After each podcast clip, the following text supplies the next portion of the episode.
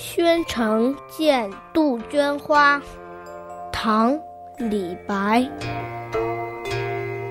蜀国曾闻子规鸟，宣城还见杜鹃花。一叫一回长一段，三春三月忆三八。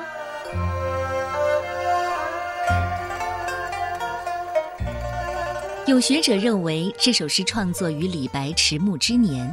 那时候，他被朝廷流放到夜郎，预设归来后流落江南，寄人篱下。不久之后又生病，晚景凄惨。老来思乡本是人之常情，何况还一身的病。于是浓重的相思下，才有了这首诗。在遥远的故乡，曾听过子规鸟凄惨的鸣啼。如今在异乡宣城，又看到盛开的杜鹃花，子规的鸣叫悲壮，让人愁肠寸断。暮春三月，鸟鸣花开之时，游子正思念他的故乡三八。在蜀中，每逢杜鹃花开的时候，子规鸟就开始啼鸣了。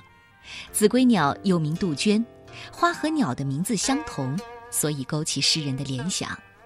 这子规鸟相传是古蜀帝杜宇的精魂化成的。每到暮春时节，它就悲鸣起来，叫声好像是呼叫着“不如归去，不如归去”，昼夜不停，一直叫到嘴边流出血来。而此刻，李白耳边也好像响起子规鸟的啼叫声，一声声的呼唤他归去。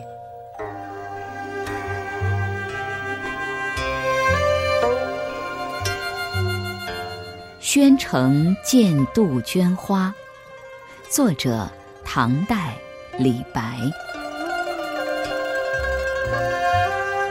蜀国曾闻子规鸟，宣城还见杜鹃花。一叫一回长一段。